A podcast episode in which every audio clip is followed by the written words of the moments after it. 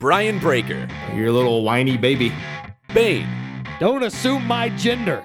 friends since the seventh grade. You're just a bitch with his phone. F- you. Well, sort of. One professional wrestler and one rapper get together to talk movies, comics, video games, pro wrestling, and anything that makes you say, WTF. Let's not talk about Bane's ooze. Harry Potter erotica. Awesome in theory, kind of a mess in practice. This is Breaker and Bane's Power Hour.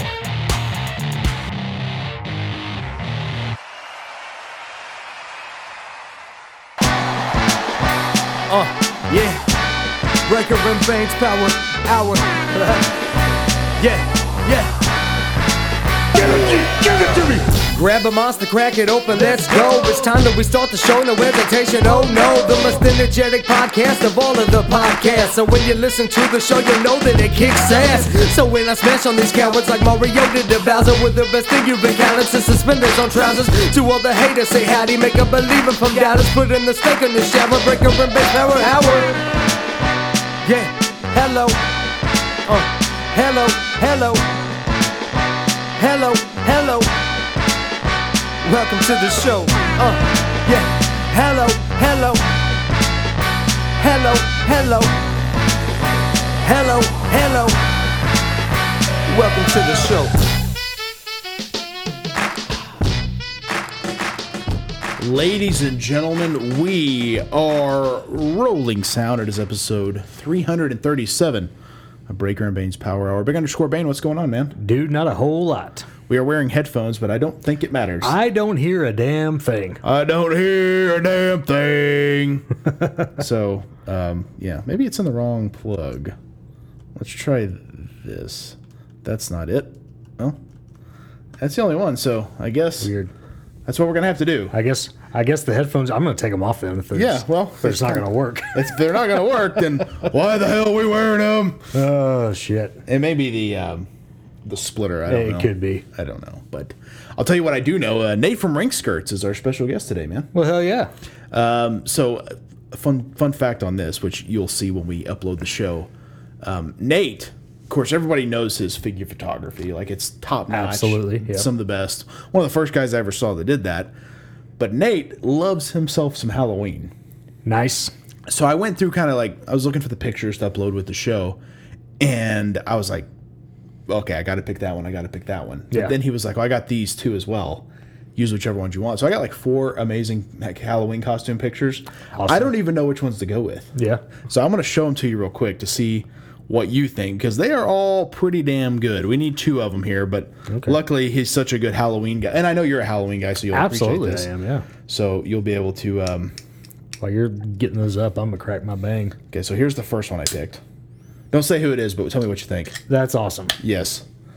This is the one I was like, I have to use this no matter what.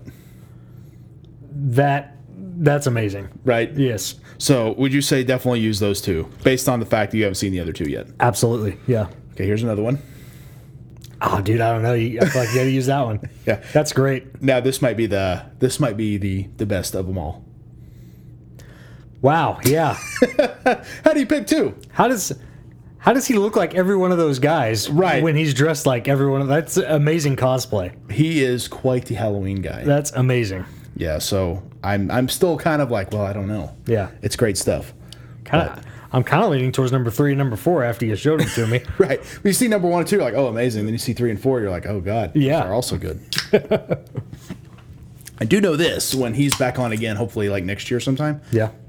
I'll have to use the other two. Absolutely. Well, by then he'll have like a whole nother set. Mm. Without a doubt, because we're about to hit, what is it, almost August now? Yeah. Mid July.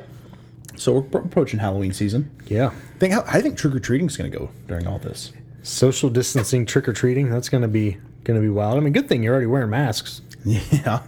yeah. Yeah. I don't know, man. It's wild. It might be one of those things where like the masks that I buy might come into play. You know. I, I saw that Papa Shango one. That was a very I, that a Charlie pro Sh- wrestling tees Yeah, order? Charlie Shaw hit me up about that, and I was actually really nervous about getting it because there's that that whole uh, thing about like cultural culture appropriation. It's like I don't want to I don't want to wear this if people are going to think it's weird. Like I just like Papa Shango. Of course.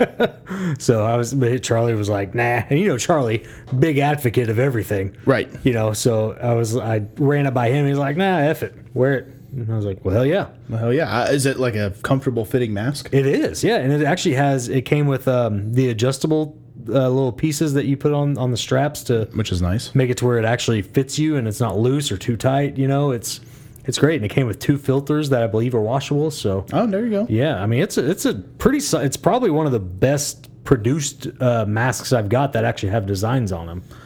So Initially, I was like 100%. I'm not getting designs on a mask. Yeah. But, Well- now, but now that everyone has to wear them, I'm kind of like, eh, maybe I should get the Macho Man one. well, and that was my thought at the beginning too. Like we shouldn't try to make this a fashion trend, It shouldn't be fun. right? Yeah. Because this sucks. But at the same time, like okay. I have to wear T-shirts. So why, like, I'm putting graphics on my T-shirt. I have to Right. wear masks now. Yeah. I might as well put graphics on my mask. Well, they had a Macho Man one that's like his face. That's a little odd to me. Yeah. They also have one that looks like his bandana. I'm like, that's kind of cool.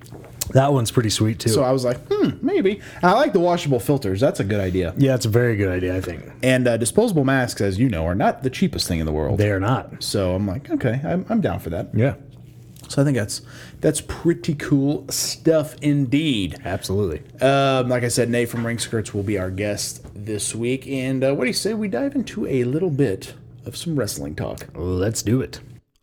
Well, here I am again, talking a little pro wrestling while Breaker and Bay take a little break, cracking them bang energies. Well, listen to me, you two sons of bitches. Get ready to talk wrestling. Stone cold out. Oh, hell yeah. Thanks, Stone Cold. Shout out to Stone Cold. All right, big underscore Bane, you had to mention this. The horror show had extreme rules. Yeah. Okay, I mean, here, here's my thing on this. I love random pay per views. Yes. In your house, buried alive. Hell yeah. Yeah. In your house, bad blood. Hell yeah. Yeah. Extreme rules. I'm like, eh. Yeah. Horror show at Extreme Rules. I'm also like, eh. now if they call this WWE horror show, all in. Yeah. You know what I mean? Yeah. Eh, I don't. Again, you were mentioning before we recorded why they didn't do this at Halloween. Right. Is very odd. Yeah. I don't know.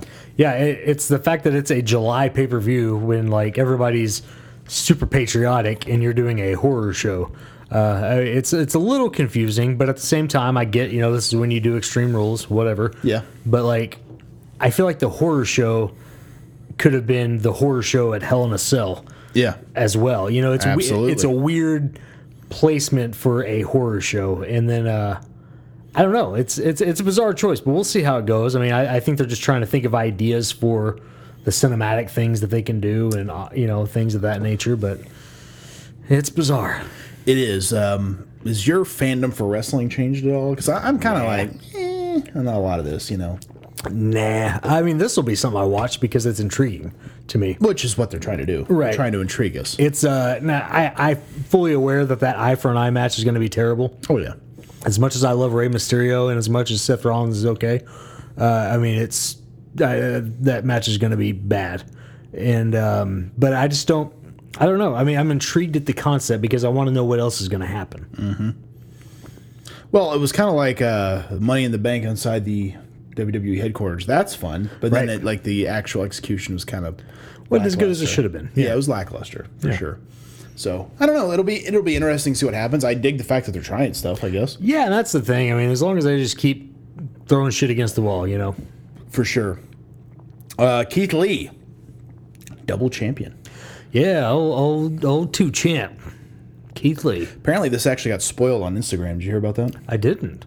Yeah, some I can't remember who it was, but some guy at NXT posted a picture with Lee with both titles on his story. I bet he's fired. Well, he deleted it, but Ah, okay. you know, it is what it is. Right.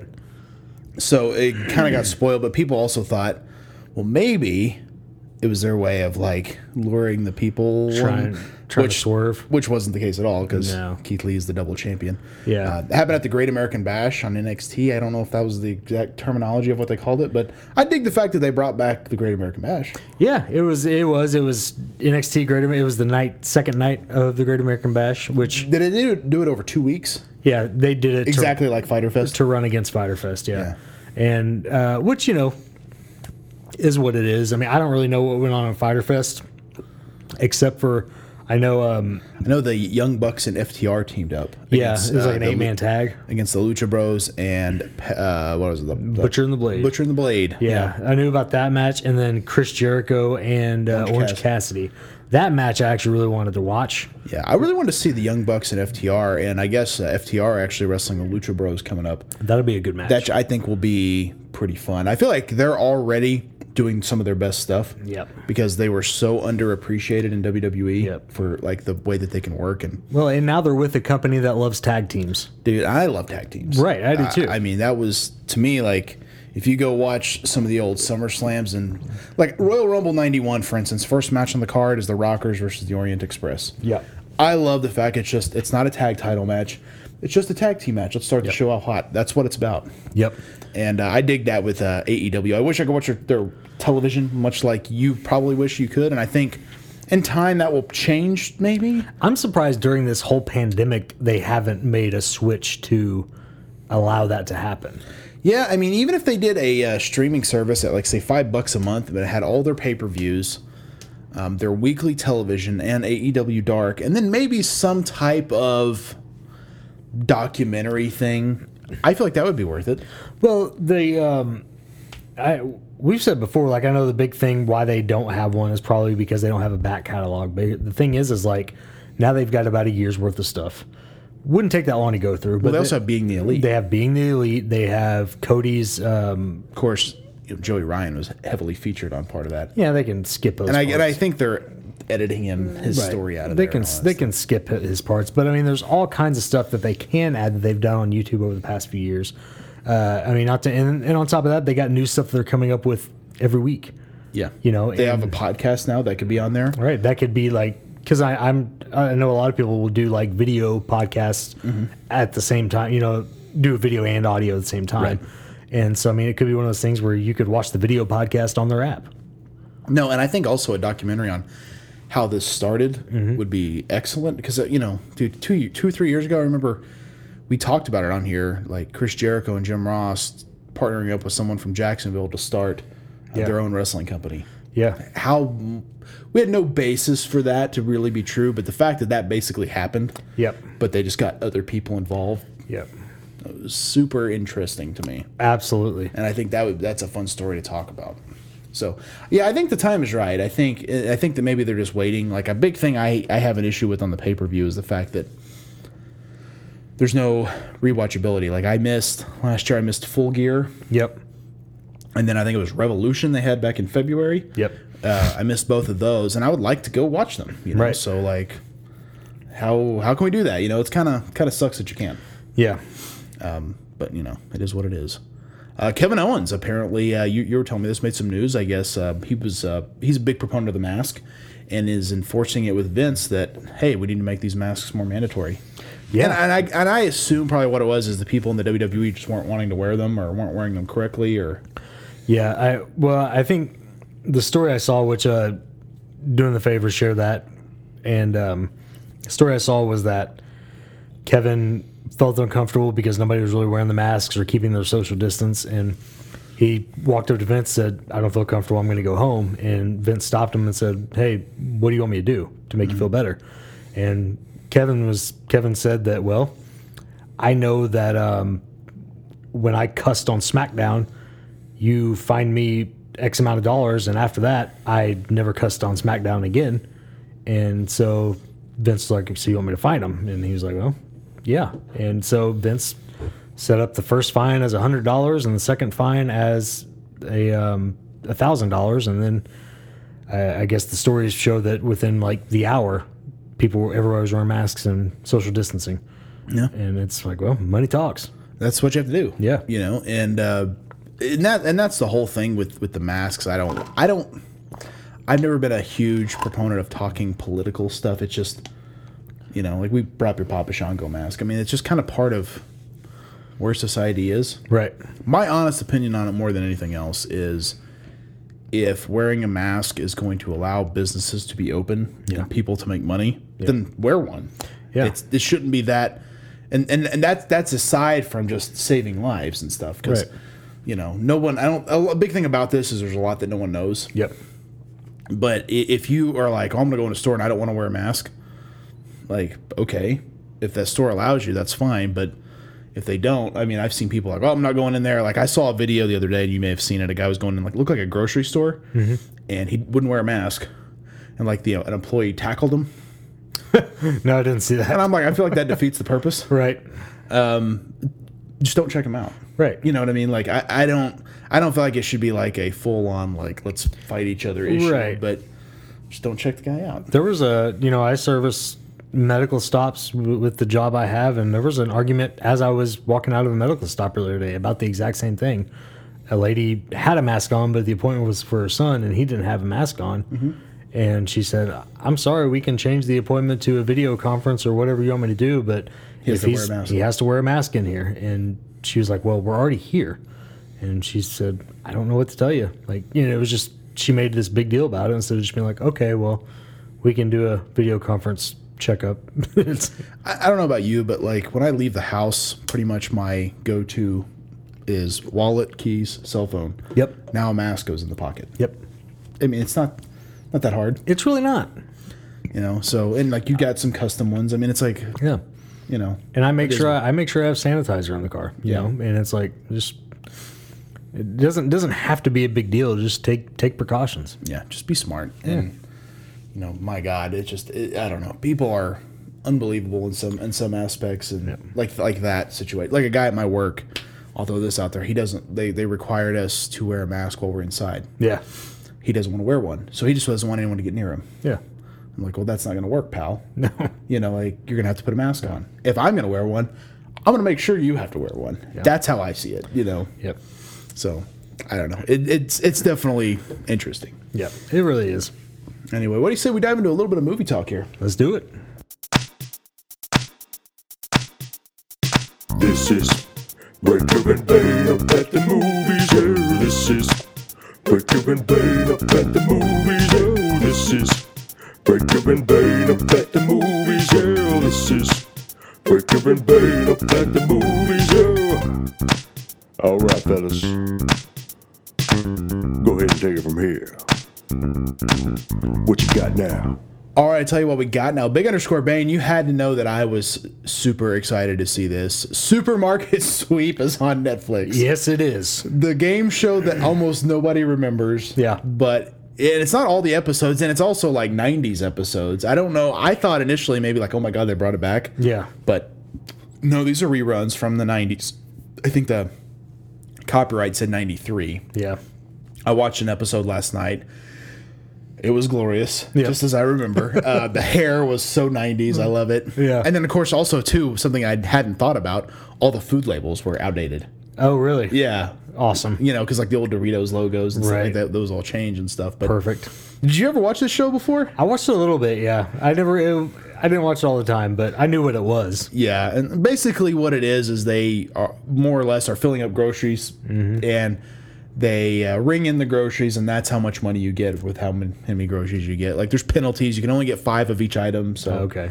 like you can get like five packages of diapers, but I know if I played that game, I'd be heading straight back to the meat counter. that's what that's where most people go. Is it? Yeah, because they 'cause- have big slabs of meat and big Yeah. things of cheese and Twenty, twenty-one dollar pieces of steak. yeah, yeah, Hell yeah, cowboy. And Eh, well, there's also like a, a thing like if you ground up coffee, that's a hundred dollars. Oh, nice. If you get a, like, well, that takes up a lot of time. but it takes time, right? So that's where the strategy comes in. Yeah. And then like if you get a bag of candy, that's a hundred dollars. Yeah. They have these little bonuses like blow up things. Like on the episode I watched, the lady got like a big Reese cup blow up, nice. and it just says bonus on it. You pull it off, it was two hundred fifty dollars.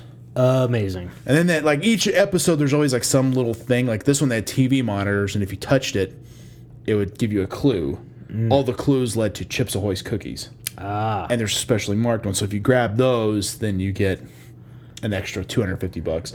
So it's kind of all strategy, you Right. know, a little bit. And then also you get a penalty if you drop stuff on the ground. So you kind of have to be careful to a degree. Yeah. But then they play a lot of uh, a lot of games, and basically all there's no money. What you earn is time on the big sweep, which is at the, at Okay. the end. So you start with a minute and a half, and like if you answer whoever answers this question right gets ten seconds. Yeah. I'm like that's kind of a kind of Yeah. a fun thing, you know. So But dude, I, I I dig the show. I don't know why. Yeah. It's just it's because it's not a super popular game show, but I used to watch it in the summertime at my grandma's house all the time, and I don't really know why I did, but I did, and I don't know. It just brings back memories. Well, game shows in general are just fun as hell. Uh, and, you know, we talked not too long ago, The Floor is Lava on Netflix. And I actually got through watching all that. And What Mm-hmm. you think? I love it. It's fun, I think you and I need to go on that show. dude. We need a third. There was one episode where they only had a, a duo. Really? Yes. Most of them I saw were always three people. Th- All of them but one episode was uh, trios, but there was one episode with duos. But Well, okay, if we had to pick a third, if we had to pick a third, uh, obviously not that damn Bill Venus. not Bill Venus, definitely not that son of a bitch Eric Barker. No, uh, I wouldn't even go out go out on a limb and say Charlie Shaw. I don't. I don't. Even, I don't even think Charlie Shaw would be a good one. See, I think he I feel would- like he would sabotage us. I think he would. Yeah. I think he would. Travis Fowler, I think might be a good go-to. Yeah. I'm just trying to think of who's the most athletic person we know. I feel like Jeff from Fully Posable would do well. You think so? He's lean, you know what I mean? So Yeah. he would he would be a good jumper, I think. No, I will tell you. I will tell you who would be the best, and that is uh, Jordan Zeilinger. Oh, Jordan would be good. Jordan Zeilinger, dude, he's fit AF. B- Yeah, dude, that's BS and craft beer. it's all his, his workout videos. Damn right. He, ta- he I think what he does on his free time is he works out and he watches weird stuff for his podcast. Mm-hmm. Yes. Or eats weird stuff Yeah. for his podcast. So yeah, I think he would be great. yeah, he's he's got to be the guy. Should we pick. start holding open auditions? I think we should. I think we should. Who's going to be the third man? Who's the third man? Who's the third man? Whose side is he on? Uh, Charlie Shaw would just jump at the lava just just because. Yeah. You know he would. You know he would. But yeah, supermarket sweep uh, back on Netflix. I my hope is that this does well and that leads to uh, more game shows on Netflix because I'm all about that. Absolutely. And I want more exclusive game shows like Floor is Lava. I want stuff like that. Yeah, me too. You, so you sent over this uh, news news article to me. This doesn't really fall in movies, but we're gonna throw it in here. A new Ninja Turtle comic Yes. is coming out, and apparently all the turtles have died except one. Yes. And one of them is living on, but the mystery is you don't actually know which one lived. Yeah, and well, and they or, or at least maybe they haven't announced it yet.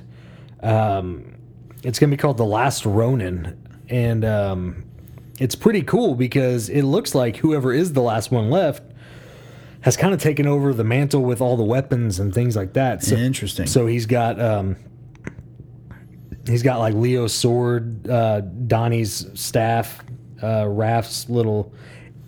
Sigh. Yeah, but see, this one actually has his little, almost like his nightstick from the new cartoon. Oh, interesting. So it could be that maybe they're kind of going off of that basis a little bit. And then um, I don't see Mikey's nunchucks anywhere, but I'm sure they're there in this little picture. But yeah, and he's almost got a. Um, it looks like instead of the, the colored bandana, they got like a black bandana on him. Wow. So I don't know if that's maybe to say like you know you can't see who it is. Could and be. Um, That's some- interesting. I like that concept though. I do too. Somebody actually posted a little like leaked comic strip of a little bit of the dialogue, and so people are trying to guess who it is and stuff like that. But it's I like it's kind of a darker take on the turtles, which is always kind of lighthearted. well, and that's that's something that like I I remember the uh, was it the 2007 cartoon where Raph was kind of on his own for most of the movie and. And Leo was on his own at the beginning. It was an animated film, Yeah, that sounds right. and I think I think that was the one I'm thinking of because Raph was like his own little superhero. He wore like the metal uh, suit over him or whatever. Um, but It's been a while since I've seen it, but that sounds right. yeah, but it was. But I like I like those stories where they kind of do their own thing, and I think something like this where it might be like where they get killed in battle and there's only one left, and he's trying to avenge their death. Uh, The sounds amazing to me, and then the the idea of who it might be because initially you think Leo would be the perfect fit for that, right? Right. But at the same time, they're saying it it would be somebody who doesn't get the light shined on them very often. So that Donatello. It's gotta it be makes you think it's Donnie. Yeah. And so it's like they're gonna turn Donnie into a badass. Very likely. Like that's awesome. I remember there was a comic a couple of years ago where Donatello actually died. Really? Yeah, I can't remember which one it was, but I thought that was kind of interesting that one of them died. This one's even more interesting because three of them died, one of them lived. Yeah. You know, so very, very interesting. I'm excited to check that out. Absolutely. We have a WTF story, so what do you say we dive into it? Let's do it. Well, in my world, the world of 10,000 lakes here in Minneapolis, Minnesota, where I am the governor, I see a lot of things that make you say WTF. A lot of things that make you go off the grid, from alien invasions at Area 51 to all kind of conspiracy theories. I'm the governor. This is Breaker and Bane's Power Hour, and these are things that make you say WTF. Back to you, Gino Monsoon. Thanks, Governor. Shout out to the Gov. So uh, I got to share this. This doesn't really fit in the WTF category. I guess it kind of does. But Travis Fowler shared a story with me on the Facebook, and a few people have corroborated it. And you actually were like, "Oh yeah, that's that's legit." Yeah. Apparently, all Skittles are the same flavor. Yeah. The manufacturers did this because they realized it was cheaper. They changed the outside color and the smell, and it tricks your senses into thinking that they are different flavors. Yeah. And you, so you're aware of this. This is legit. Yeah. It's basically just uh, sugar. I mean, Well, and, and I guess compacted sugar. where Travis thought of this is because I told him because he had a radical skedaddle bang. Right. And I was like, it, it tastes like a mouthful of Skittles. Yeah. And he was like, it absolutely does. And that's when he shared that story. And I was like, well, what? I've never heard that before. Yeah. And because all I can think is like, I remember distinctly tasting a lemon Skittle. Yeah. You know what I mean? Like I, I have that that memory. So it kind of makes me think like if I blindfold myself and I cover my nose, Yeah. will I not know? Will they all taste the same? Maybe we should have that challenge. I next think we week. need to. Yeah. I think we need to. Yeah, I think we I ought think to it's have our that duty. challenge. Yeah. So that this is But- wild to me, man. Yeah, but I mean, if you if you're like me, you know, I, I mean, I I just fill my mouth with Skittles when I eat Skittles, and I I don't taste five or six different flavors. You know what I mean? Yeah, you Like, taste Skittles. You taste Skittles, and so it's that's always kind of been known to me that you know like, oh, it's all the same flavor. Well, and I wonder if it's like if you grab a lemon, a yellow one, which is lemon, but you look at it and you put it in your mouth, like, mm, tastes like lemon. Yeah. Now I will die on the hill that original Skittles, tropical Skittles, sour Skittles, those are all completely different. Oh yeah, but like the actual Dude, tropical inside Skittles the are so bags, good. I know they're so much better than regular Skittles. Yeah. But the ones inside each Remember particular chocolate bag. Skittles? No. You Oh remember god. those? They were awful. Were they M and M's? no, they were actually Skittles, but it was like five different. It was like dark chocolate, like red velvet, Lord. and then like one of them was actually vanilla, which was funny. and like they tasted so bad, they didn't last long. But I remember, I remember that distinctly. I was like, oh, chocolate Skittles. Yeah, they were not good. Yucky. Stay away from those. Yeah. nasty. uh, but yeah, so I think next week or sometime in the future, we need to definitely di- dive into the Skittles challenge, man, Absolutely. and challenge everyone at home to do the same. Yes. Well, I think we're about to get to Nate from Ring Skirts, but we gotta go into some toy talk. I mean, Nate's a fantastic fig photographer, so Yes. let's dive into some toy talk here. Let's do it.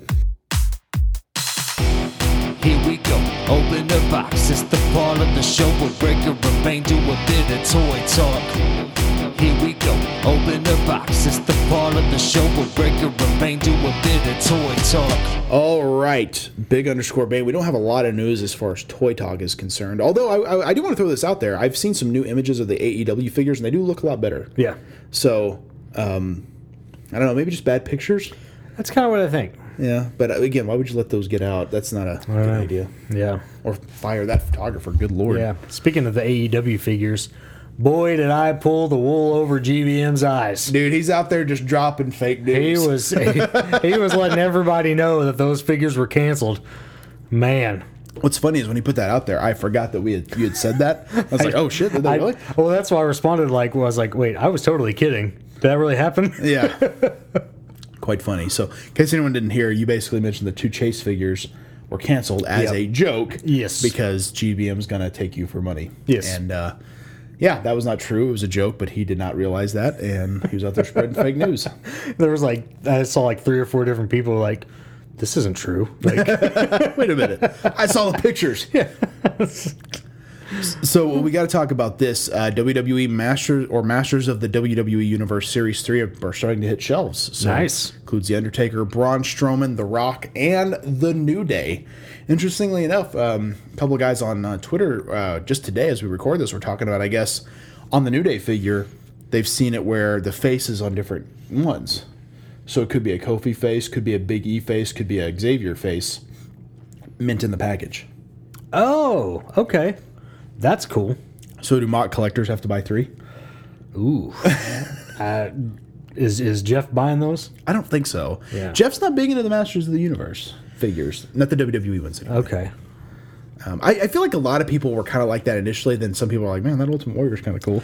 I think they look great. I do mean, too. Yeah. Mm. I, I dig the fact that all the bodies are the same. It's like it's like an old school toy. Yeah. and I think that's what's fun about them. I haven't seen these yet, but I definitely want to pick them up. And then that new ring with Austin and Hogan's coming out, which is kind of a fun thing. Yep. Although I'd rather have had a different accessory as a ring, but you know, yeah, Yeah. I mean, I think uh, I still think they probably should have gone with like an entrance yeah, instead. You know, maybe have like the big mouth opening cave Yeah. or whatever. absolutely. I don't, I think that would have definitely been cool. But they're supposed to be hitting pegs soon. Uh, you picked up any of these figures yet, or do you plan to? I haven't. Um, uh, I, I'll probably pick up some. It's not as important to me to get get these. Yeah. Um, well, I know like you're you're very selective on when you buy stuff. Yeah. Remember the last figure? I remember you were like, "Oh, I bought this." I was like, "Oh, wow!" It was the Undertaker Ghostbusters figure. Yeah. Which is totally random. Yeah, well, and it was around Halloween time when those busted out, and so I um, they actually had the entire set at that Walmart. See, I've never even actually seen the entire set. Every time I've seen them, it's just been a random figure here and there. Yeah, and they they had the whole set, and then I there was only one Undertaker though, Ah. and so I was like, well, I'm getting that Undertaker for sure, and I just I left the other ones there because I don't know, I'm not really not a huge Ghostbusters guy, Right. And so that that set didn't really appeal to me too much, but the Ghost Undertaker really did because I could set him up during Halloween. Oh, for sure. And I think that's what's fun about it, right? Yeah, It's absolutely. decoration. It's you know doing s- different stuff. So For sure. So, Masters of the WWE Universe coming in uh, very soon. So look for those. I'm also seeing. I, I, I do want to mention this just because it's it's crazy to me. I don't know if you saw the uh, there's a HasLab from Hasbro does these like crowdfunded figures. Okay. I'm not specifically sure how it how it's done, but they're doing a uh, like 26 inch Sentinel, Nice. 350 bucks Wow. has to be crowdfunded. And the more money it gets funded, the more they're going to add to the figure. And apparently, it got funded within a few days, so people were all about it. Um, a lot of people ask me, like, "You going to get that?" I'm like, "I'm not buying a 26 inch Sentinel. Like that just seems like uh, it's cool, yeah, but like that's just gigantic. I, You know what I mean? Like, oh yeah. it, it takes up way too much space. Yeah. and that's why I don't really like the big 10 inch pops either. I'm just like, "Oh, that's too big. I, I wanted one of the ten inch pops just so I could get one, you know what I mean? Sure. But once I got one I realized like, oh, these aren't really as cool as they looked in the box. Right. You know, because in the box they look so much bigger and then you get them out and it's like, oh. A lot of that was just the box. It was just the box. yeah, yeah, I, I tend to agree. So, anyway, what do you say we uh, we take a break and we get old Nate from Rink Skirts on the show? Let's do it. It's time for the interview segment on Breaker and Bane's Power Hour.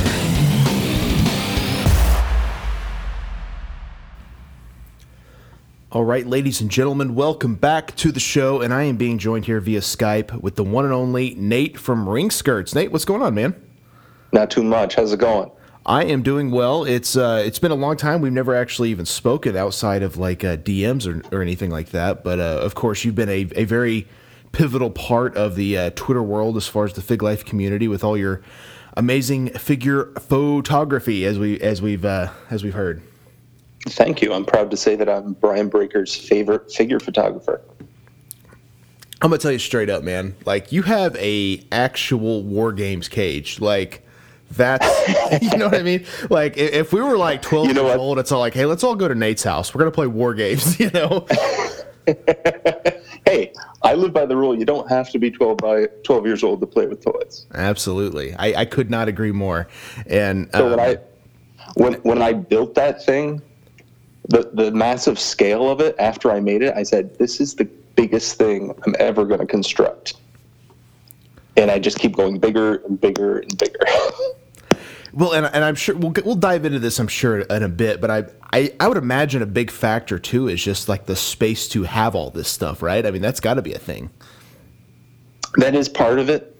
Um, the way that my things work is everything I make is pretty collapsible, so I can collapse it down much smaller. Well, that's smart. Yeah. So I only have a couple setups at a time. Well, that that definitely helps. But I mean, I guess we got to we got to start at the beginning. Obviously, if you're going to take the time and energy to construct all these sets, you know, that are inspired by classic wrestling, you had to be a huge fan as a kid. Yeah, around nine, ten years old, uh, the SummerSlam um, match made in heaven, match made in hell. That's where I really started watching. And of course, so that you know that would be what 1991 then, and you know we're in definitely in the Hasbro era of pro wrestling pretty heavily at that point, and you know I, I think wrestling might have been a little hotter a couple of years before that, but as a kid, as a young person, you don't really know that. You just you find it when you find it, and you get pretty much consumed by it. Was that the same way with you? Where you can pretty much just consumed by this as soon as you found it? Yeah, pretty well. I mean, I was first introduced. I have a brother who's eight years older than me, so he grew up in the the Hogan boom. Um, and I remember him watching it vaguely when I was really young, and just not getting it and not appreciating it. And then he actually he was coming out of wrestling as I got into it, and he brought that pay per view that a friend of his had taped home the Monday after so that he could watch it, and I watched it with him and that's kind of when I got hooked. And after that, everything else was gone. That's what my main focus was. I- it's kind of the same i think for most of us right like we, we once you find wrestling it kind of just overtakes everything else that was you know a part of your life at that point and and that's Yeah. what's so crazy about it because i remember you know back in 98 wrestling booms again right and most of those people got very into it were huge wrestling fans then by 99 2000 they're not really they're not really digging it anymore you know like kind of that popularity kind of dwindled down and like for me i always fo- i always found that so just strange because it's like well how could you not be into wrestling and you know maybe they got into it because they were a big stone cold fan and you know by 2000 he had kind of disappeared for a little bit and so on and so forth but um, much like you I, I found it pretty early and it was definitely the uh, late 80s i would say is probably when i first discovered it but you know, I was born in 85, so I don't really recall a whole lot of wrestling up until the 90s. And I feel like Hogan was the biggest star in the world at that point, although he was already kind of on the downhill side of his WWE run, which is kind of crazy to think about all this time later. Right. I, I felt the same way. Although, like, when I was watching live, I think Hogan was on TV maybe three or four times while I watched live. But at that time, I was going back and running all the old tapes. Sure. So that seemed present to me. Well, and what's funny about you, you talk about SummerSlam 91, and that I remember watching the build to that on pay per view, like, like the, uh, like Jim, or I mean Gene Okerlund doing like the SummerSlam report and all the matches and all that. I vividly remember that. But I have no recollection of the Ultimate Warrior disappearing after that.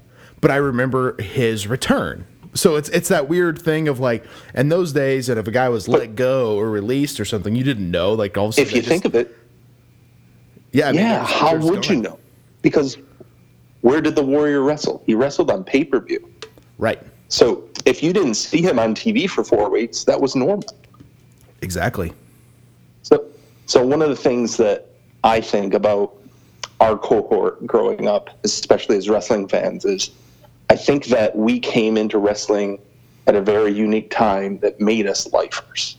For example, when we started watching in the early mid 90s, that's when a lot of people got out of it because they thought it was too cartoony, they thought it was too childlike. But when I was watching, I was a kid. Exactly. So I didn't see it that way. It made sense. And then the late 90s come around, things get edgier, things get hot. I'm a teenager. That's exactly what I want. Wrestling grew up with me. And by the time I got older, wrestling mellowed out, got a little more nostalgic. I felt like my life and my maturation matched kind of how wrestling changed. No, you- you're definitely not wrong there, and and that's the thing is like even to this day, if I'm looking at the uh, the WWE figures, like you know within the last couple of years they released two that I thought were very odd, the Warlord and the Berserker, great figures, but kind of odd choices. I feel like for the Elite line, you know, you're kind of like that's that's interesting, but those were like the first two I was like really gravitated to because that's my childhood, even though they're like C level characters it's that early 90s like oh man you know like i all of a sudden I, I remember the berserker trying to stab the undertaker with a sword on superstars you know and all that stuff so it's like you said, we definitely did grow up with wrestling. And, and you know, and you're talking about not knowing stuff. There was no way to know that. At least, you know, as me as a five, six year old kid, I would have known how to to what a dirt sheet was. Like the most information you're going to get is what they tell you on TV, or maybe even through the magazine. Or the rumors your friends were telling you. I, I remember hearing a rumor that after the Undertaker got rid of his opponent, he, he tied him up in a dungeon. Like that was that was a that was a standing rumor that because if you remember the early days, he'd put him in the body bag, and yes, and that's when they went and went into the dungeon. And Hulk Hogan escaped. That's what we all heard. and but it- it's one of those things. That's probably what the WWE loved is these kids like letting their imagination run wild with all the stuff that they're putting out there. Yeah, absolutely. That was part of the mystique. And I, I'd always been a fan. I bought whatever they were selling me. Sure. I didn't go against the grain. Like when The Undertaker came out, I was scared to death of him until he started wearing purple gloves. And then all of a sudden I knew, okay, I can trust this guy now. right yeah and it it's crazy to to think that like how well, especially at that time that character felt so cutting edge because they didn't really have anything that was scary and you know i know a couple years later they introduced papa shango but even that character looking at it not that scary you know it's it's it's kind of funny how but at that time i remember watching survivor series 90 like i was at my dad's friend's house watching it and seeing the undertaker walk out it scared me to death because it's this big monstrous man he's all white and cold and pale and and you just and then of course the wwe was so smart by focusing on the kids in the crowd and they're all scared so like immediately Exactly. that, that makes me realize like oh this is a scary situation you know this is this is scary stuff right here Yeah. It, it conditioned you to be afraid of the guy. Absolutely. Now um, we we got to transition into uh, into the wrestling action figure world because obviously that's kind of how me and you first got acquainted through the Twitter world and all that stuff. Um, what what are some of the first action figures as far as wrestling that you remember really getting into? So, as I said, my brother was into wrestling before me. So, I inherited his very small LJN collection of four figures. And by inherited, um, a more accurate term would be I just kind of took them from him when he was gone to college. uh, so, those were my, my first wrestling figures. I had uh, The Sheik, Macho Man, Big John Studd, and Superfly and I was someone I, I always liked toys as a kid. Uh, my first big toy line was Ghostbusters, and after Ghostbusters stopped was kind of when I got into wrestling. And I remember as a kid, like like I bought a lot of my toys with my own like birthday money or money from mowing grass and stuff like that. Sure. And I remember as a kid, like getting into wrestling figures was a big decision for me because I was thinking, am I going to make this investment? Because if I start buying this stuff, I can't buy the GI Joes, I can't buy the other stuff. I'm going to want to go all in on this. Of course, yeah. And I made the decision. I bought my first one, bought a, a Hasbro Hacksaw. Although Hogan was my favorite, I picked Hasbro Hacksaw because he came with a two x four. Oh, and in absolutely, my yeah. in my nine year old brain, that was that was value. so I liked the value of the accessories. And I remember going home that night. I only had one guy, so he wrestled my four LJNs in a beer box that I cut out to look like ring ropes. Very so those are my first wrestling play memories. What was your what was your thought process? Because obviously the jump from LJN to Hasbro, which I had a lot of beat up LJNs as a kid. Um, I remember like I got a handful of them new, but like maybe three or four, not many. But my grandmother, she was big into like flea markets or garage sales and stuff like that, and so she had just bags and bags of of these LJNs. I remember very distinctly my Greg Valentine had half of his face bitten off, like probably by a dog. You know, like it was just they were they were very very like rough looking, obviously. And I remember the very first time I saw a Hasbro figure. Obviously, it's a much different type of figure. It's about half the size. It's got more of a plastic than a rubber feel to it and a little bit shinier. But something about those, I just thought that they were so much cooler. And the very first one I got was the Series 1 Macho Man, which is still a very sought after figure to this day. But to me, like that jump I was all in for it. I know a lot of people were probably hesitant, and I know people these days are very hesitant when it's like a new toy line and a new sculpt and all that stuff. But seeing those, I was like, oh, these are these are amazing. And if you know, if Hacksaw was one of your first figures, you had to be had to be very familiar at that point with the with the Hasbro's, I guess, right? Yeah, I kind of got introduced to them by a cousin of mine. I had a younger cousin who was neck deep into wrestling. So I remember him coming. They were throwing a party for my father, and he came with all of his Hasbros in the ring. And I remember playing with him, and this was probably, oh, Hacksaw's what? Is he Series 3, I think? I want to say he's Series 2, but I'm not 100% Series 2? Okay. So I think when I got in to Hasbro, Series 2 and 3 were on the shelves. I had missed Series 1. So my cousin had, he had a pretty good collection and I remember playing with his, and I loved the action figures. I liked that they could move. Um, I wasn't as big into the LJNs as a kid. They didn't feel like toys to me. Right. So, I mean, the transition, it, it wasn't a problem with me at all at that time. No, yeah, I definitely get that, and I mean, I know like with the LJNs, I remember it, it's funny because I hear Jeff and Scott talk, and they're they're a, you know a little older than I am, maybe a generation ahead of me, so they they're probably their biggest toy playing time was with the LJNs. Yeah. Whereas by the time the Hasbro's Exact. came along, they still liked them, but maybe not playing as much. But for me, more of my playing was the Hasbro's because even some of the LJN guys, I didn't know who they were. You know, I, I had never seen Corporal Kirshner. Um, in fact, I told on their podcast one time I thought I thought it was Rambo because I didn't, you know, I had no idea. I was just a kid. So, but with the Hasbro's, I knew all the characters. I knew who was, you know, the good guy and the bad guy and all that stuff. And you could set up the matches. But uh, there was something about that. I mean, I remember seeing them distinctly uh, from a distance. They were on like an end cap, and I saw that that iconic WWF logo, and I ran up to them. And the only two that they didn't have that day were Hogan and Warrior, which is that's the one I wanted, one of those two.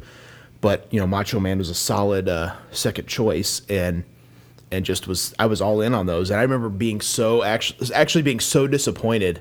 Um, I was in Toys R Us one day, and obviously this was '96, and I'm still I don't realize Hasbro's are gone. I know I haven't seen them in a long time, but I'm still hoping to see something. And all of Right. a sudden, I see the Jack's bone crunching action, and I saw Razor and Sean.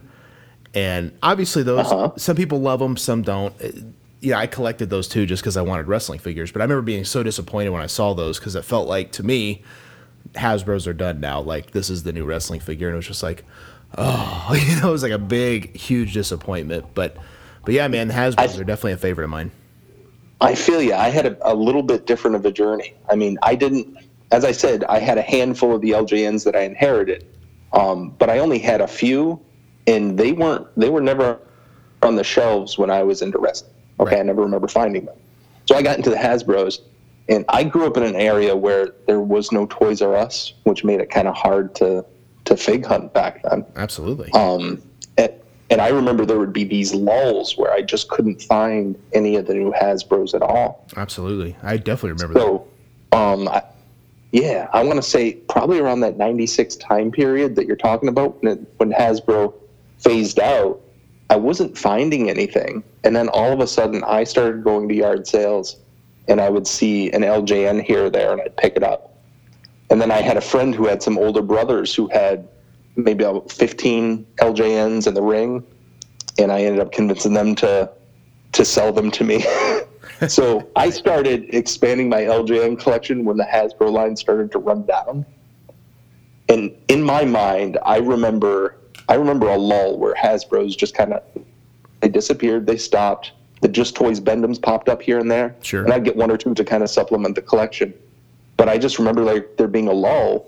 And as a kid, the only reason I'd want to go shopping with my parents was to try to find wrestling toys. And once those bone crunching action figures were on the shelf, I was like, I'm just glad to see something new. This Mm-hmm. is great. I, and I love the fact that they weren't gimmicked up and that you could move all their limbs. Um, it changed play.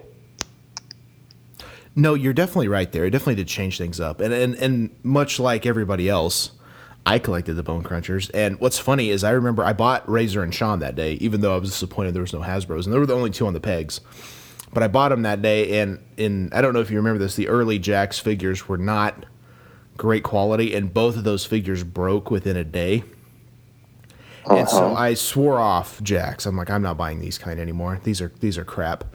And and then of course they show they ended up re-releasing the LJN ring as the monster ring.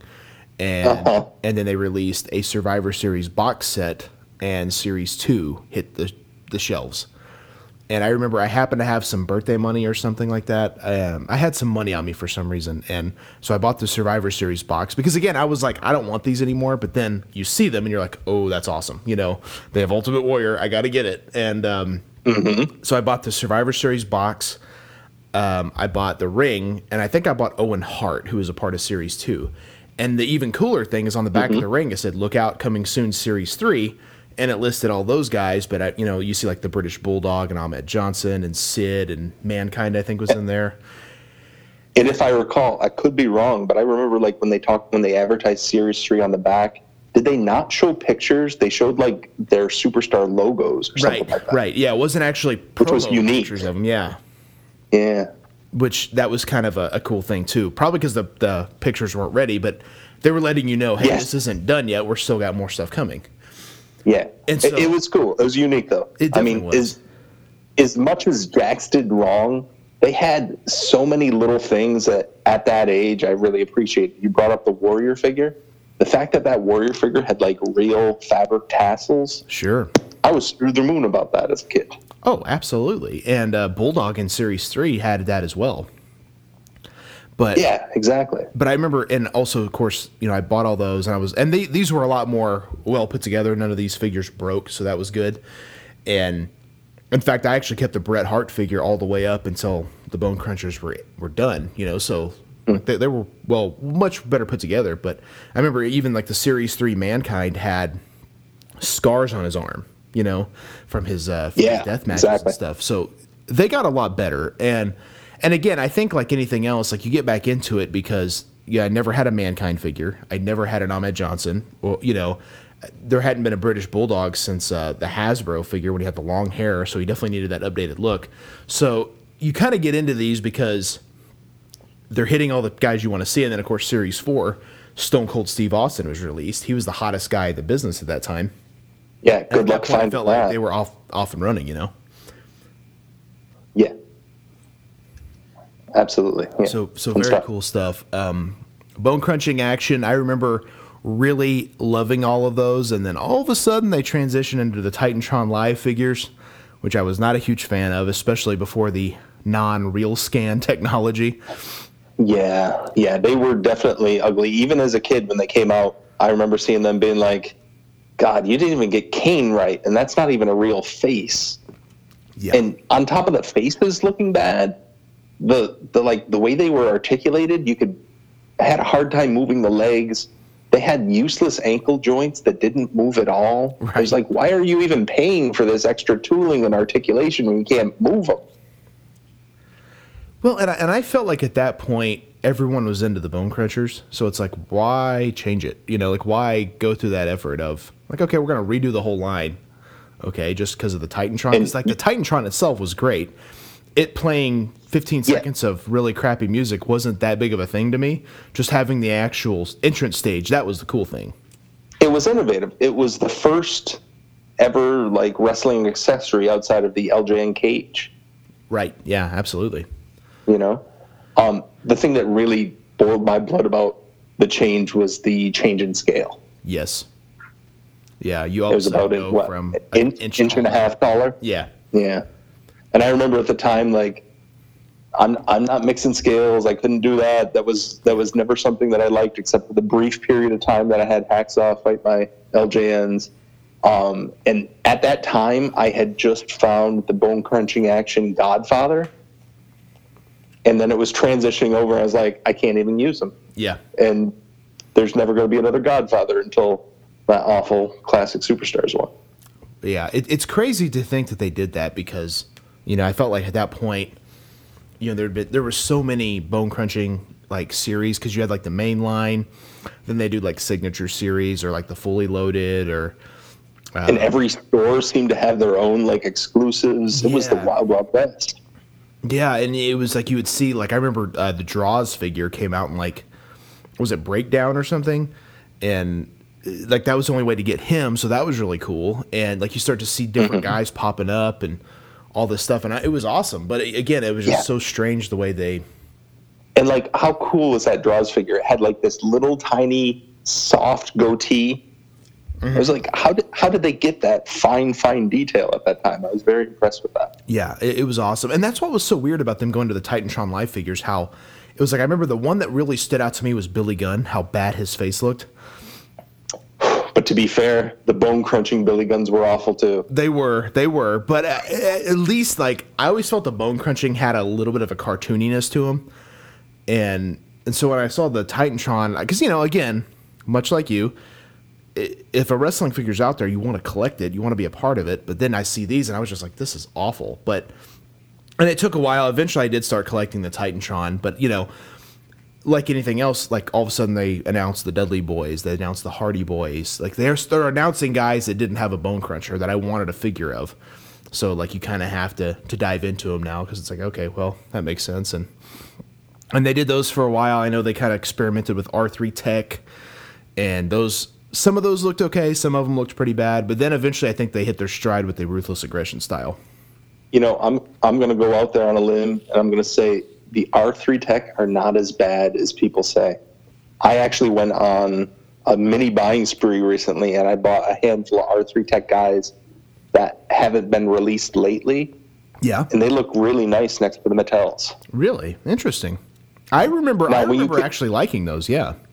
Now, when you compare them to um, the Titantron Live or the Ruthless Aggression, they look a lot smaller and skinnier. But compared to the Mattels, they fit pretty good. Really? Um, there are some part problems. Yeah, some of them have like, like I remember the Stone Cold had this weird like puffed out bony chest, and some of those things are bad. But I recently picked up Maven, uh, Billy and Chuck, um, Tajiri, some guys that I know that won't be released otherwise Mm-hmm. that they fit in pretty nice with the Mattels. Test. Oh, I just got test recently. Yeah. Yeah, I really like the uh, the R three Tech actually. I know like there was some that were not good. I remember really liking the Hardy Boys that came out in that line. Uh huh. Yeah. And like you said, the Stone Cold was a little a little off, but Yeah. It was like his torso was all weird. it's almost like his back was really arched or something. Yes, exactly. It- yeah. it was just it was a very weird look. And I remember He looked like a had, cocky that- that was, like he had like the actual like joint and knee braces and, and all Yeah. that stuff. So it's like okay, I kind of see where they're going, but that didn't And you last know- long, of course. And and that was I also really that one dug- time where it's like some figures are R three Tech, some are Titantron, and they're mixing in Yeah, the sets. It was, just a- it exactly. was Yeah. a really weird time. Jax did whatever the hell they wanted. They really did. They really really did. Well, oh, we need to mention the articulated fingers on some of them. Yeah. That was a cool innovation. That was. And you know, nowadays, like I don't know how you feel about all the extra hands, but I feel like that's such a weird accessory because I feel like, man, it was hard for me to keep track of my accessories as a kid. I certainly wouldn't keep track of extra hands, you know. So it's it's a it's a mixed feeling. Like I appreciate it, I like them, and I use them, but keeping track of them is a pain. I have to bag everything. Right. So it's an added step. I worry about losing them. And I don't know, one of the things I think is really silly this recent WrestleMania set that people hate with the awful McFoley, you can build Danny Davis, you know who I'm talking about? Sure, Kofi and Matt Hardy and stuff. Yeah. So I'm sure you remember the um, fiasco about the Al Snow head bone crunching axe. The mom didn't know what it was and freaked out about it. That was I such a can't that believe- was such a weird thing too, because it's like it's pretty obvious that this is not a s- like why would a figure come with a severed head? Like if we stop and Exactly. think. And if if you look at some of the Jack's action figures at the time, there's a lot more things to be concerned about, like guys coming with chainsaws or Yeah. the voluptuous Marlena figure. there's a lot of other things that you could have been upset about. Right. But anyways, this recent WrestleMania series has the build of Danny Davis. Kofi Kingston comes with extra hands, and two of them are Danny Davis's white hands, Right. which is it to someone that doesn't know, they're wondering why is there this African American action figure that comes with two white guy hands? it- it's offsetting, right? I've always thought that about the build a figure stuff. Like I love the concept of it, but I know um, obviously a figure I really wanted uh, because of just personal memories was the Harley Race Elite flashback that no one could ever find. And I'm like, how great would that be to have that Menton card hanging up on the wall? But this beautiful figure has two of Shawn Michaels' arms in it. Like that is Exactly. so offsetting to display. I feel like. So yeah, I mean, I don't know. The build a figure, like me and Jeff have talked about that actually for, you know, for a long time and what we think. And I'm like, the concept of it is great. You buy four or six figures, however many are in the wave, and you get basically a bonus figure. That's awesome. But if you're a Menton card collector, this is not at all what you're going to want to do, um, because now you have to open everything. Uh, so I don't know. It's it's Mm-hmm. a weird it's a weird thing. I'm not sure. you know what even as a loose collector it can be a little annoying because i've had times where i've collected the build a figure series and couldn't find all the parts so paul paul bear for example i had a paul bear that was armless for what seemed like months because i couldn't find his arms Right. Yeah, I mean, I know I uh, I've kind of dove into the Marvel Legends at, at different points, and uh, those are if anyone's a comic book fan, those are great figures too. But what they do, which I think is probably smart, they usually make the build a figure one you really want, and it's usually a much bigger character, so it makes sense that it's a build a figure. But usually in the waves of i've six, seen that yeah six or seven figures, there's usually two or three you really don't want.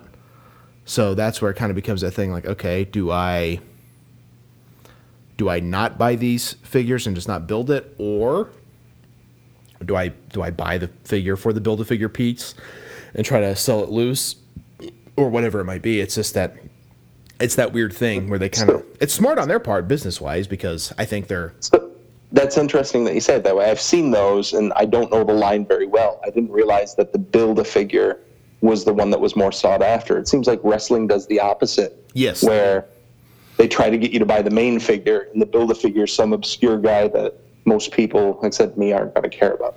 Well, and that and that's the whole thing is like J.J. Dillon. I think they did Howard Finkel and then Danny Davis. I think they look at those as figures that they feel like would warm the pegs Yeah. for the most part. So they make it a build a figure. But if you're not into that, like, eh, I don't need that, you know. So they just throw the extra hands or arms or whatever it is away. Whereas Yeah. Marvel Legends is a much different approach, and like the one that really got me was Kingpin, who's a Spider-Man villain, and you had to buy seven figures, I think it was, to complete. Mm-hmm. Oh wow.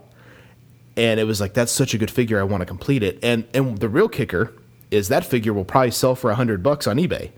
So Sure. yeah, I mean it's it, it's it's a smart business strategy because those figures sold all of them, and you know I don't know if they all would have had it not been for that build a figure part.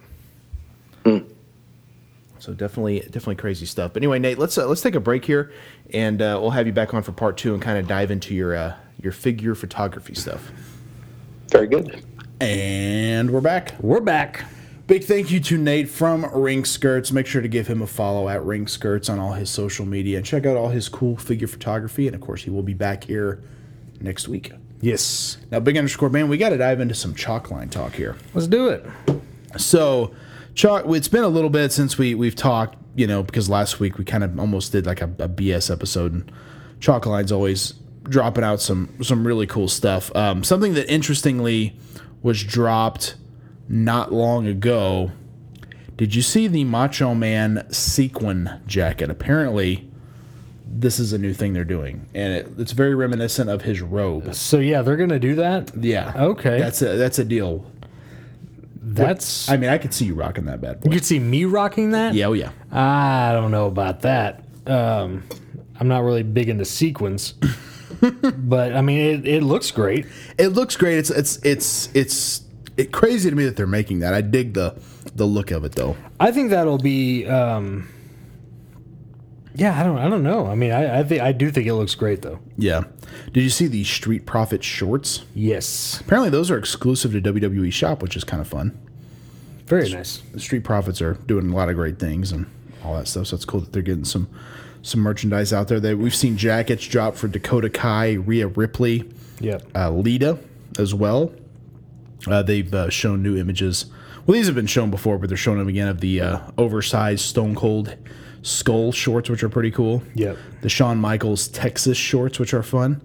Uh, but how about the Hey Arnold shorts, dude? I saw these; it blew my mind. I was like, those are probably the coolest shorts they put out in a long time. are, are those not amazing? Hey Arnold, yeah, that's a that's a show I always forget about, but uh that was a good show. I'll never forget. I was watching a Nickelodeon movie in theaters. I feel like it was like Harriet the Spy, maybe. Yeah, and that's when they when I first ever heard of Hey Arnold, and um, I don't know. I really didn't know how to take it. it's an odd show. It is. Um, I was really hoping that this wasn't just a picture, but I think it is, and that's they posted a, a picture of uh, Dion Cole as Shonuff, and it looks so badass. I thought when I saw that photo, I was like, "Oh crap, they're getting some Last Dragon gear," and I don't think that's the case. Well, I, I see a comment. Oh, I actually I see that you commented. Please tell me you're getting some Last Dragon gear. Yes. And yeah. and they put uh, we wish we were. So, Yeah. Yeah. Unfortunately, it doesn't look like they have a license for that yet. Uh, how about the popsicle SpongeBob jacket? Did you see that? Yes. That's pretty cool looking. Yeah. Um, not a huge SpongeBob fan, so I can't say I'm going to be picking that up. But it's kind of kind of fun that they're getting a, a jacket for popsicle and for SpongeBob SquarePants. Kind of two in one there. Absolutely. But I'm still hoping to one day see some shorts of the WWE ice cream bars. That's what I'm hoping for the most. Yeah. I think that would be that would be killer. Yeah. So Chalkline's always putting out some great stuff. I actually had an issue order I was going to talk about on here, and um, I ordered some stuff and like it didn't ship. And as you know, I'm like about to move, Right. and so I, I always kind of get nervous when I move because it's like, oh god, I hope it doesn't get lost in the mail or whatever. And so I contacted them and I was like, this hasn't shipped yet. I was just curious if there's an issue. And they got back to me right away. Were super easy to deal with. They actually canceled the order, refunded my money, had me reorder the same stuff, and gave me a 20% discount. Very cool. I was like, wow, that's that's awesome. And they were like, hey, since for all the issues, the next pair of shorts you want are on us. Yeah. I'm like, wow, like that's a company I want to deal with. You know what I mean? Like Absolutely. that really takes care of their customers. That's that's the way it that's the way it should be. Yep. So check out Chalkline, get you some shorts, get you a jacket. Has your tank top came in yet? It has. Um, What'd you think? It's it's great. It's it's mesh. I wasn't aware that it was like mesh. Yeah, I, I, I thought that. Yeah, I knew that they were. Yeah, I, guess you didn't know that. No, I would. I guess I wasn't paying attention when I ordered it. I just thought it was pretty sweet. I mean, it it's great. It's a little snug, but that's my problem, not theirs, because I got the right size. It just Yeah. it's a little snug, but um, it's uh, I I love it though. I mean, I, I wear it around the house. I'm not comfortable enough wearing it out in public, but Well, you're rocking the uh, different tank here today. So yeah, yeah, this is one of one of mine, the heavyweights and cuppy cakes. heavyweights and cuppy cakes. Yeah. Oh, interesting. Yeah, I like it. yeah, it's for for fat boy gym goers. Fat boy gym goers. That's the way it is, man. Uh, Anyway, anything else you want to add before we get out of here, dude? Uh, that's that's it. Well, thank you guys for checking out Breaker and Bane's Power Hour. And of course, if you want to check out some other awesome podcasts, check out the fully posable wrestling figure podcast with Jeff and Scott. They're dropping a new show every Sunday. Great dudes. They've kind of come under some fire lately. Uh, I was wondering if you even wanted to talk about that. You know, I don't want to like full on throw shade. Yeah, I'll I'll throw all the damn shade. Yeah. I'm just kidding. Well, here's kind of what happened. You know, a lot of people have heard of the Major Wrestling Figure Podcast. Sure. With the Major Brothers. And Jeff and Scott came first. Yep. And I think a lot of people were assuming that when the Major Brothers started their show that they would give credit to Jeff and Scott. Yep. I had been around the wrestling business long enough to know that that was never going to happen. Right. I in no way thought that they would. And the reason I say that is Zack Ryder actually appeared on Fully Posable Yeah. a couple of years ago before they started that show. So it's been a while. And several people were tagging him in tweets and he wouldn't re- acknowledge them. Yeah. Which kind of made me think like he doesn't want any part of that, Th- th- at least in my opinion. Right. He finally did it, and I think maybe as a way to kind of backdoor pilot his own stuff Right. and then kind of just not acknowledge the competition. We'll just build our own brand. Yeah. With them having celebrity status, it wasn't that hard to do. Yep. Um, a lot of people were upset that they stole the, the re- fully posable idea, which I don't know if they necessarily stole it. I think, I think elements of it they did. Well, let's even say that they did uh, steal it just for just for argument's sake. Did Michelle McCool ever say shout out to AJ Styles when she did the Styles Clash? Of course not. No. It's, the faith breaker, bro. It's, it's that's just what happens. I mean, it's and and the unfortunate thing is is they have you it's it's going to be hard to to give a middle finger to somebody who has 2 million followers Yeah. as a person. I don't know how many uh, Hawkins has, but I assume it's way more than what all of us have together. Yeah. And it's it's just one of those things like you know, you kind of just got to take it on the chin. Well, you remember that movie Big Fat Liar from back in the day? Yeah. That Paul Giamatti's a writer. He steals this kid's script and makes it into a movie. Yep. And the whole thing is, he the kid's like, no, he stole my script. His dad's like, I don't believe you. Yeah. That's the whole basis of the movie. That's that's you can't tell me that doesn't happen in Hollywood all the time. Right. Write me a script. I don't really like it. Then they change it and make it their own. I mean, that's it, that, that doesn't make it right, but it is what it is. But here's here's the thing. So what actually happened?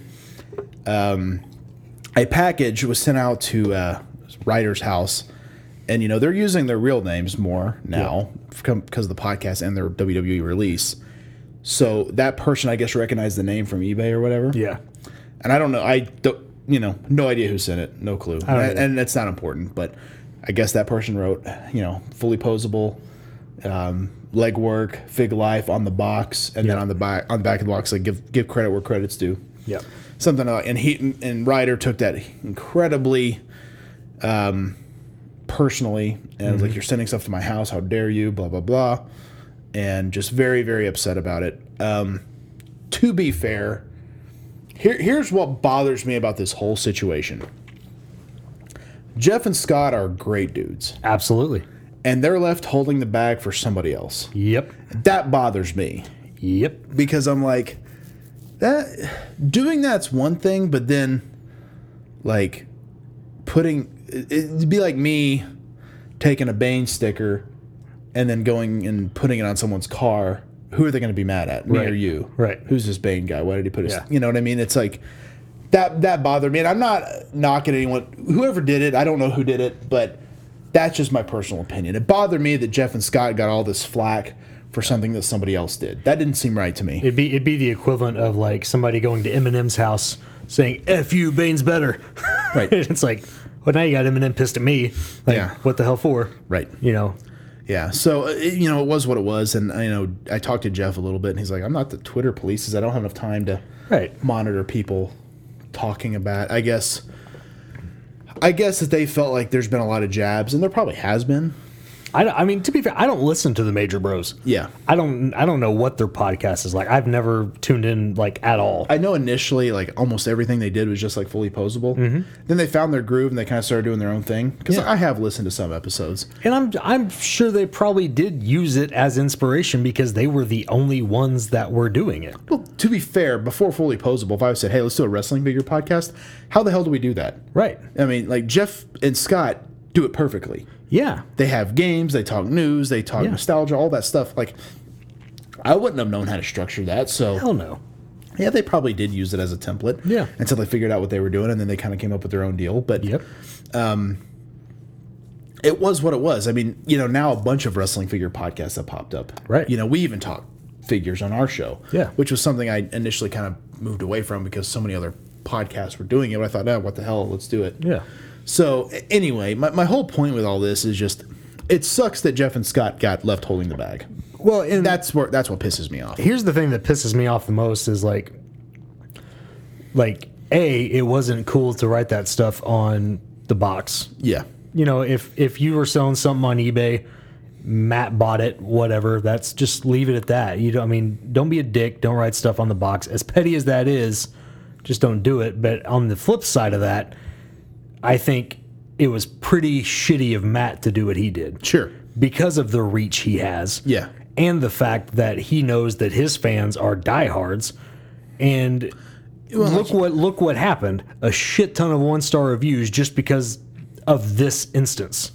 Right. And it's like that's unnecessary. And that's not necessarily like an eye for an eye. That's an eye for an effing head. Yeah, exactly. You and, know? and again, it's just but it's it's like if you get cut off in traffic, then you're pissed off and you want to cut someone else off. You know, it's Right. like that shit rolls downhill thing. Right. And yeah, I just it's not good. I think this might lead to everyone kind of coming together and being cool with each other. I hope 'Cause so. Let's be honest. There's a lot of people that tag the Major Brothers and Fully Posable in the same Yeah. post. There's no reason. I mean, you don't have to be as best friends, but there's no reason why we can't try to coexist and. It's the same hobby, you know. Just don't be dicks. exactly. Don't be dicks. pretty simple. And I mean, I don't know. I, I don't I don't condone what those guys did, but I think in the future, just if, if there's an issue, just be a man and talk to them. Don't put them on blast. Ag, absolutely. I completely agree. Yeah. And so I, I hope that at the end of the day, like not that like they have to you know do the mega powers handshake, but we don't have to be enemies. Right. Because again, we collect toys. Yeah. They're they're geared for kids. It's not the coolest thing in the world. This I shit ain't cool enough to be bragging about who's better. Mm-hmm. Just do your shit and move on. Absolutely. But definitely check out Fully Posable for sure. Great guys, and um, like I haven't listened to their if they responded to this yet or not because I'm a little bit behind on that show. But I heard the Major Brothers also talked about it on their show. I haven't heard that either, so I don't know. Yeah, I haven't listened. I've thought about downloading that particular episode just to see what they say. Yeah, it just it sucks, man. It really does. I just It's- hope it all kind of unravels soon. You know, and I think I think if um, if you know Major Bros would have had taken the opportunity to actually understand the situation, they probably would have handled it better. Yeah, I think so too. Definitely. So, uh, fully posable. Check that out. Check out Wreck My Podcast with Jordan Zeilinger and his crew. Um, dude, I hope they review The Floor is Lava. I hope so And too. Jordan's like, let's do this. Yeah. Yeah. Yeah, yeah. Because I think that would be awesome. But they, Yes. they do a new show all the time. Great stuff. All, always talking about all kinds of different craziness. So Oh, yeah. I think they just did one on, uh, what was it, like Encino Man or something? Was that right? No. That's I not feel like they've done Encino Man. that was something else I saw. What was the last one they did? I just I just saw it the other day and I was like, oh, that's awesome. I need to listen. I'll be honest, I haven't opened my podcast app in about a month, Yeah. so I'm behind on everything. Oh, it looks like they're they're a little, they haven't put out a new episode in a little bit. But the last one they did was punk hardcore pop music trivia, Okay, which is they did Biodome. That's what it was. Biodome. Biodome. That was back in June. that was uh, Brendan Fraser and, and what's his face, wasn't it? uh, Pauly, Pauly Shore. Shore, yeah. Biodome. Been a long time. Gosh dang. I remember seeing that box at the movie store. Yeah. Great stuff. Yep. So check out Wreck My Podcast. Check out the PPW podcast. Uh, Steve was just on on our show last week, last couple of weeks actually. Yep. He's uh, I'm, I think I'm going to be going on his show again here before too long. He's doing a lot of content creator stuff. So Nice. Check out the Positively Pro Wrestling podcast. Really fun stuff there. Doing the favor with Eric and Barry, great dudes. Awesome show. Yep. Uh, they like Bill Venus, which I mean, I'm not a. I can't hold that against them, I guess, but. It is what it is. Yeah. But other than that, it's a great show. Great show. And I highly, highly recommend it. You you will most likely be laughing your ass off the entire show. Without a doubt. Without a doubt. Trivia with Buds with Ryan Buds putting on a new show every single day. The dude's a podcasting machine. Yes. And he's doing live shows still on uh, on uh, Facebook. Unfortunately, I think another lockdown might be happening, especially in California. Yeah. And so I don't know if he's going to be able to get to the live event trivia stuff anytime soon. So hopefully, um, he's still able to do those And I uh, mean- tr- those Facebook shows and such. And that's like that's his main source of income, right? If I'm not mistaken. As far and, as I know, And yeah. so I mean, make sure you're supporting him. You know, if you see him, throw him, you know, throw him some tips. Yes. If you see him on the Facebook or Instagram or whatever, you know, do, He's a do he's what a you can. he's a hustler and he's an awesome dude and so, yeah, Absolutely. absolutely throw some throw some bones his way if you can. Uh, the Elite Eight Showdown with old Big Chuck. Yes. That that guy. Let me yeah. tell you, That that that wild horse. that wild stallion. that wild stallion, the one and only Big Chuck, aka Charlie Shaw. He's got to come on our show again very soon. Yeah, it's about that time. Now that he's uh, you know found these tournaments of just insanity. Just big time podcaster now. He's too good to come on our show these days. Yeah, you know, it is what it is, right? I can't say anything. I don't go on any shows. Elite Eight Showdown. Check it out; it's really fun. I just listened to their Tiger King episode today. Very nice. which is fun. Yeah, fun fun show, great dude, and uh, him and his co-host Tim just have a blast talking about all the all the insanity that is Elite Eight Showdown. Absolutely. Uh, Ringside Rant with RJ, man, check him out. He's doing all kinds of new shows, all kinds of great guests. Alexander Hammerstone, Jeff from Fully Posable, Dr. Tom Pritchard. I mean, so many different guys like NWA referees. I mean, just a He even did one with like a baseball player like not too long ago. yeah, I mean, just tons of great guests. Yeah. So yeah, check out Ringside Rant. RJ's doing an awesome guy. He's out there. He's hustling, and I Absolutely. I, I can appreciate the hustle.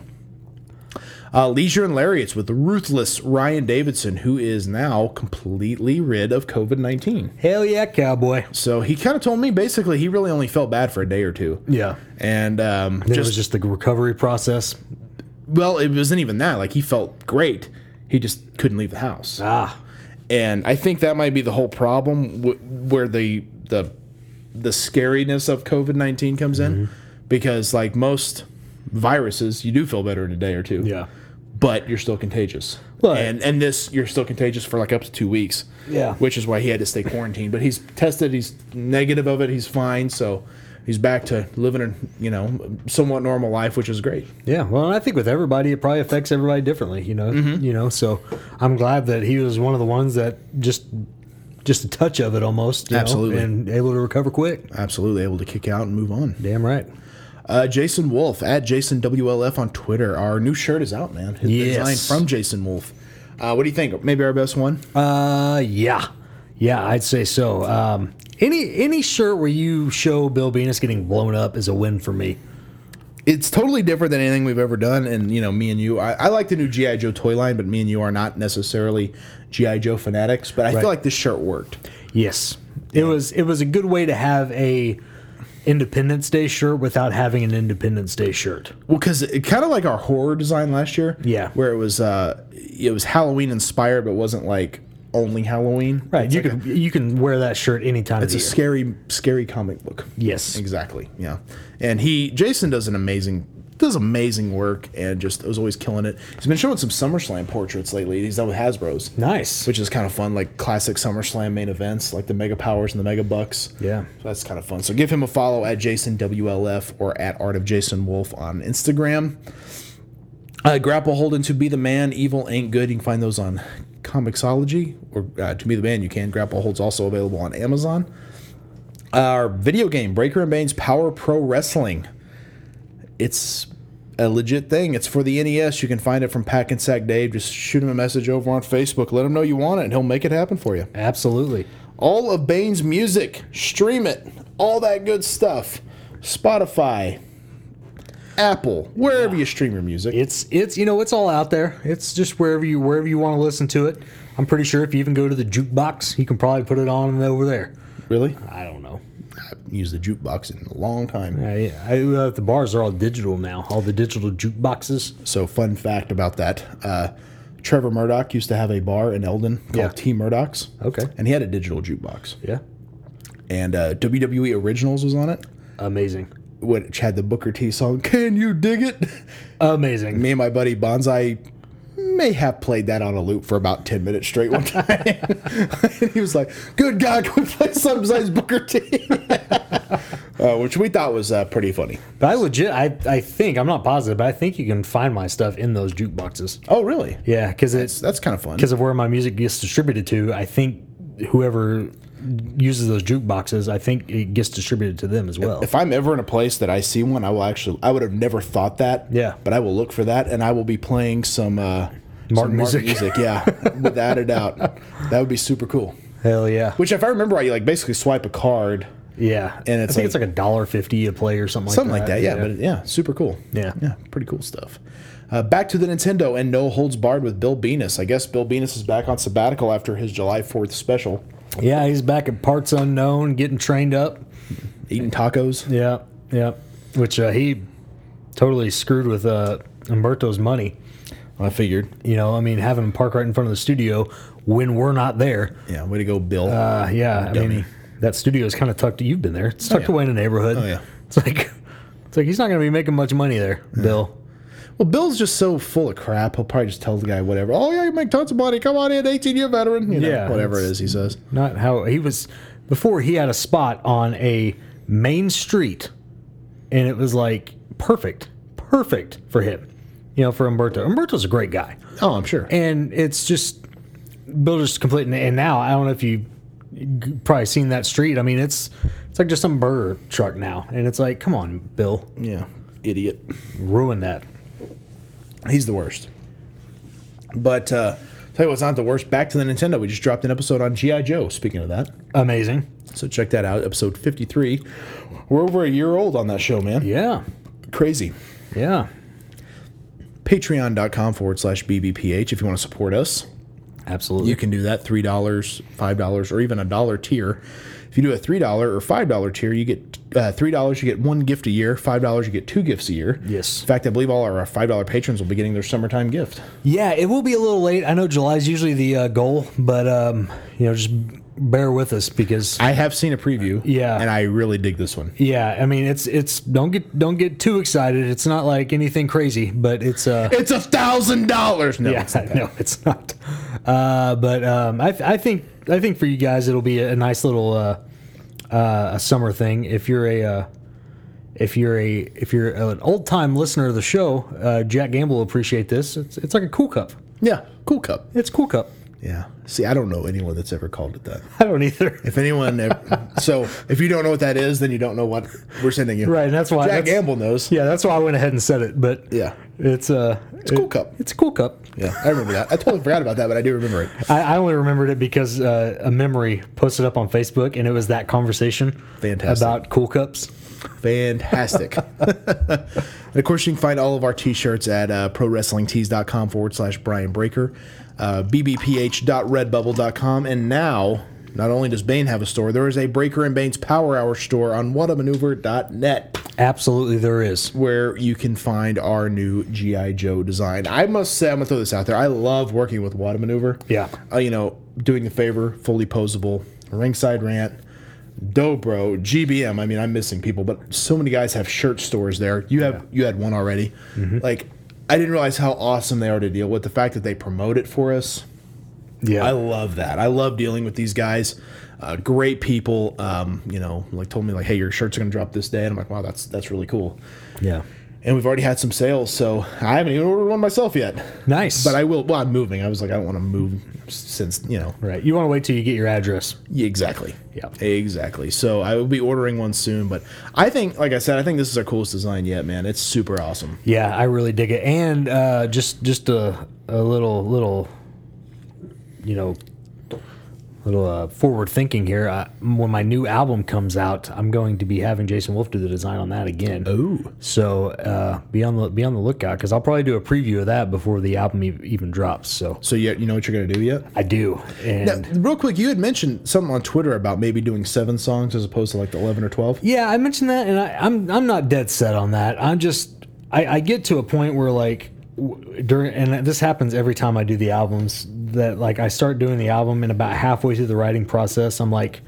I really only care for these songs, and then it's like and that, it really that's more frustration of the fact that I can't think of anything yet. Yeah. And and so I'm kind of at that point right now where it's like I think I'd rather just drop these songs instead of trying to write something crappy. But then just yesterday, one of those songs I was thinking about dropping, I actually came up with a really cool idea for. And so I don't know. I, I it'll probably be more than seven songs, but I don't know. We'll see. Well, that being said, if Jason Wolf does the artwork, is that gonna be a future shirt? You think? Yeah. Very cool. It will be. You know what you're gonna do? yeah. Oh, nice. I'll tell I'll tell you when we get off the air. Nice. I'm looking forward to it. Yeah, it's gonna be sweet. Very cool. So check it out. All that good stuff. Um, appreciate you guys checking out Breaker and Bane's Power Hour. Next week, Nate from Rink Skirts will be back.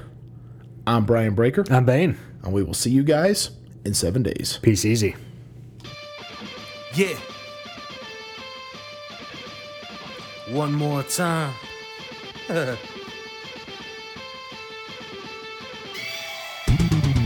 It ain't over till I say it's over. So lock the cage up, cause this is a takeover. The wait's over. If this the final time we meet, then you'll be on your back on my feet. Then I'll tip the cage over as a hangover. I'm super fly, so I can splash off the top. And I can shut down the shop. Like Randy Savage, I'm the cream of the crop. And I'm always gonna rise to the top. People's champ like the rock. I do not give a fuck, so let that shit drop. Man, I'm so over. Double pistols. What'd you think? It's good. It was really good. Pretty good. That son of a bitch, Eric Barker. You son of a bitch! King, I dig it. Sucker! Nailed it. Nailed it. Perfect. Put it on the internet.